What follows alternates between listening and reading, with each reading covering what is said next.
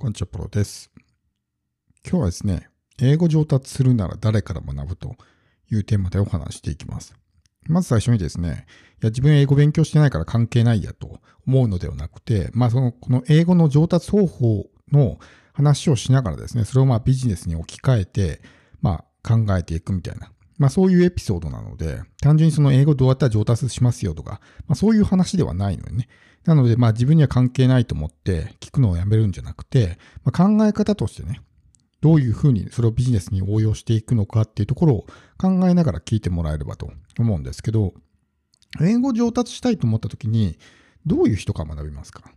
大きく分けて2つですね。ネイティブスピーカーかネイティブスピーカーじゃない人かっていうところがあると思うんですよ。で、これどっちから学ぶかっていうのは僕は状況によると思っていて、例えば発音を学びたい場合ありますね。発音。本当にそのネイティブの発音したいんであれば、非ネイティブの人から学んだらね、変な発音とかアクセントとか癖がついちゃうんで、発音とか学びたいんだったら当然ネイティブスピーカーから学んだ方がいいわけですよ。だけど、じゃあネイティブスピーカーから学んだらみんな英語喋れるようになるのかっていうと、そういうわけではないんですね。なぜかというとですね、彼らは生まれた時から英語を喋っていて、当たり前のように英語が出てくるから、どうやったら英語が上達するのかとかっていうところに関しては経験がないわけですよ。つまずいた経験もないし、もう普通にね、毎日生きてたら、もう自然と英語が喋れるようになってたみたいな。で、僕たちの日本語と一緒ですよね。外国人の人に、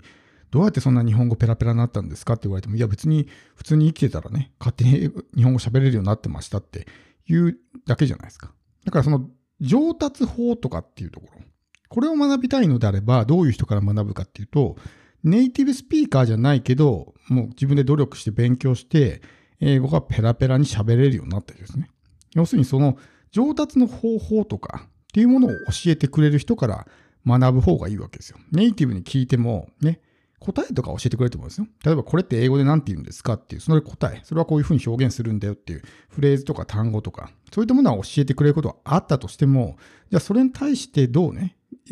やっていけば上達できるのかとか、どういうところにつまずくのかとか、っていうことは経験がないからわからないわけですよ。だからそういったものっていうのは、自分と同じようにね、英語がファーストランゲージじゃない人間で喋れるようになった人、その人っていうのはその上達法を知ってるわけですね。どうやったら英語が上手になるのか、最短最速のルートで英語をペラペラにね、なれるのかっていう、その上達法を教えてくれるわけです。だからこれは、その教えられることって人それぞれ違っていて、ネイティブスピーカーはどちらかというと、答えを教えてくれるわけですね。こういうふうに表現するんだよとか、こういうふうに発音するんだよって答えは教えてくれるけども、そこに至る、how ですよね。どうやったらそれができるようになるのかっていうところに関しては、教えられなかったりするわけですよ。で、ビジネスも一緒で、例えば生まれた時からね、大金持ちの家に生まれて、ね、普通に生きてたらね、なんか社長になってた、もう 親の後ついて社長になったとかね、お金持ちになったとかっていう人がいた場合、どうやってそんなお金持ちになったんですかって言われても、いや、そもそも生まれた時からお金持ちだったしみたいな風になったら教えられないわけですよ。そのビジネスをね、始めて、どうやったらね、何もない状態からそうやってこう、富を築いていくことができるのかみたいな話になった時に、経験がないから、教えられないわけですね。で、これをどういうふうに考えるのかっていうと、僕たちっては基本的に自分の経験とか知識とかスキルとか、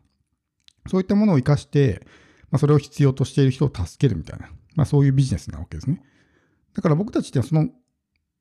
自分の見込み客のちょっと先を行ってるわけですよ。だから彼らが何につまずいているのかとか、どういうふうにすればそれを乗り越えていけるのかってことを知ってるわけですね。だからそこに価値があるわけですよ。そういうもう生まれた時からね、もう一流でエリートでお金持ちで苦労したことないしね、そういうつまずいたこともないって人は教えられないわけですね。だからそういうところをね、考えていく。英語の上達法もそうですね。英語のフレーズとか単語とか発音はネイティブスピーカー。要するに答えは教えられる。What は教えられるけど、How が教えられないみたいな。もちろんその英語を教えるっていうのは専門にやってる人はね、もちろんそれを研究してるだろうから How の部分も教えられると思いますけど、普通のその辺に歩いてるね、ネイティブスピーカーにね、どうやって英語上達するんですかって聞かれても、いや、そんな知らないよってなるわけじゃないですか。だからそこなんですね。What を教えるのか、How を教えるのかっていう部分で、What はね、こう、例えば AI に聞くとか、こうですって質問を入れたら AI がね、その What の答えの部分を教えてくれる。けども、じゃあ具体的にどうやればね、そういうふうになっていくのかっていうのは教えられなかったりとか。例えばビジネスとかで言うと、個人ビジネスとかで言うと、ね、ノウハウとかってあるじゃないですか。こうやったらなんか例えばフォロワー何万人増えますよとかね、こうやったら月収30万いきますよみたいなノウハウってあると思うんですけど、もちろんそれもね、すごく有効だったりとか使えることもあるんですけど、そもそもの根本として、そういう例が使いこなせるような状態になってなければ、ノウハウってのは生きないわけですね。こういうノウハウがありますよって言っても、いや自分にはちょっとハードルが高いからって言ってやらなかったら、まあ、当然何の結果も得られないわけだし。じゃあなんでやらないのかっていうと、マインドセットがね、失敗が怖いとか、まあ、そういうマインドセットを持ってるからできないわけだし、特に個人ビジネスに関して言うならば、起業家体質っていうのを身につける必要があるわけですよ。僕たちは基本的に一人でビジネスやってるし、自宅でビジネスやってるから、ね、サボろうと思えばどんだけ好きなだけサボれるわけですよ。いくらでも。サボっても別に怒られるわけじゃないし、ペナルティがあるわけじゃないし、もちろんその、これ一本でやってる人っていうのはね、収入に直結するから、サボればサボるほどね、収入がなくなっていくんでっていうのはありますけど、別にその自分の好きなようにね、できるわけですよ。休もうと思ったらね、7連勤とかも全然できるわけだし。だからでもそういうのに流されちゃって、ダラダラしちゃったりとかっていうふうになると、そもそもノウハウとか、そういう情報とか知識とか以前に、その起業家体質が身についてないからうまくいかないってこともあるわけですよ。だから自分がそういうルートを通ってきた、過去に何度も何度もそうやってね、一人でやろうとした時にダラダラしてしまったりとかね、サボっちゃったりとかっていう経験があるから、いや、ここでつまずくなってのは分かっていたら、じゃあ先にそういう、ね、ノウハウとかを学ぶんじゃなくて、まずは起業家体質を身につける。起業家体質ってはもちろんその自己管理もそうだし、やっぱり向上心とかね、自分のレベルを上げていかないといけないという、自発的にこう学んで成長していくっていう姿勢を身につけていかないといけない。それがないと結局うまくいかないっていうのを自分が経験してるからこそ言えるわけですよね。でも最初からそういうのができてる人もいきなり大会社のね、社長の息子とかだったら、そういったことも多分経験がないからわからないわけですよ。具体的に、何をどうすればいいのかみたいな。だから教えられないみたいなことになるわけですね。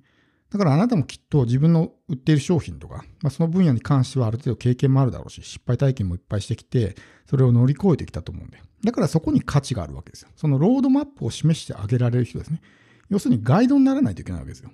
このルート通ったらね、落とし穴がありますよとかね、こっちに行ったらなんかライオンが出てきて食べられますよとか、っていうのを言ってあげないと、ね、単純にあそこに行けば、ね、バスターミナルがあるからあのバスから乗ってとかって言われても、ね、そこに行くまでに道に迷っちゃったりとかね、落とし穴に落ちちゃったりとか、動物に食べられちゃったりしたら意味がない。だから、いや、そっち行ったらダメですよとかね、バスに乗るにしてもね、どこの乗り場から乗ればいいのかとかってわからないじゃないですか。その方法論だけね、この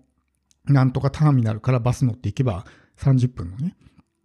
立った先の、まあ、バス停で降りればいいよって言われても、そもそもじゃあ、バスってどうやって乗るのみたいな。異国の地でね、バス乗れって言われても、乗り場がわかんないし、どこでチケット買えばいいのかもわかんないしね、前から乗るのか、後ろから乗るのかもわかんないし、みたいな。っていう風になるわけじゃないですか。でもそれは要するに答えだけしか教えてもらってないからですね。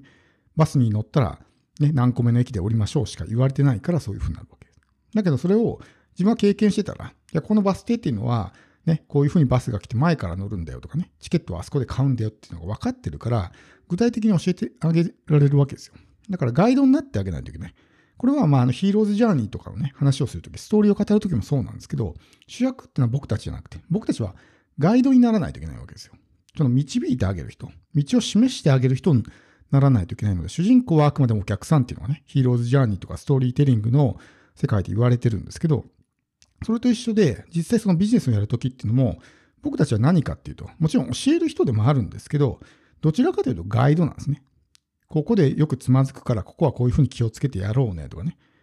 で、こういうふうにやっていった方がいいよとか、その物事の取り組む順番、何もスキルがない人がいきなり高単価商品売ろうとしたら、強引な手法に走ってね、信用を落としたりとかしてしまう。だったらそういうことしない方がいいよとかね。そういう道筋を示してあげる。ロードマップを見せてあげるっていうことを、することが大事だと思うんです。だから英語の上達法もね、単語とかフレーズとか習っても、それどうやってじゃあ覚えたらいいの？どうやったら使いこなしたらいいの？とかね。どうやったらもっと英語が上達するのってとこが分からなければ結局喋れるようにはならないのと一緒なんで、ただ答えを教えるだけではやっぱりうまくいかない人が多いということです。だから僕たちはガイドになって道を示してあげる。そのためにやっぱり方法論を言ってあげないといけないわけですけど、それはやっぱり経験したことのある人間だからこそ伝えられるし、決してそれってすごい人じゃなくてもね、伝えることはできるわけです。一歩先、二歩先にいる人でも自分が通った道であればですね、後ろの人に教えてあげることはできるわけですね。だから自信を持って自分のね、そういったやってきたことを人々に伝えていく。で、それでやっぱり価値があるわけですね。実際自分の前を歩いた人から直接話を聞けるわけだから。だからそういうメンタルブロックを感じることなく商品を作ったりとか、情報を発信していくっていうところに、意義があるということです。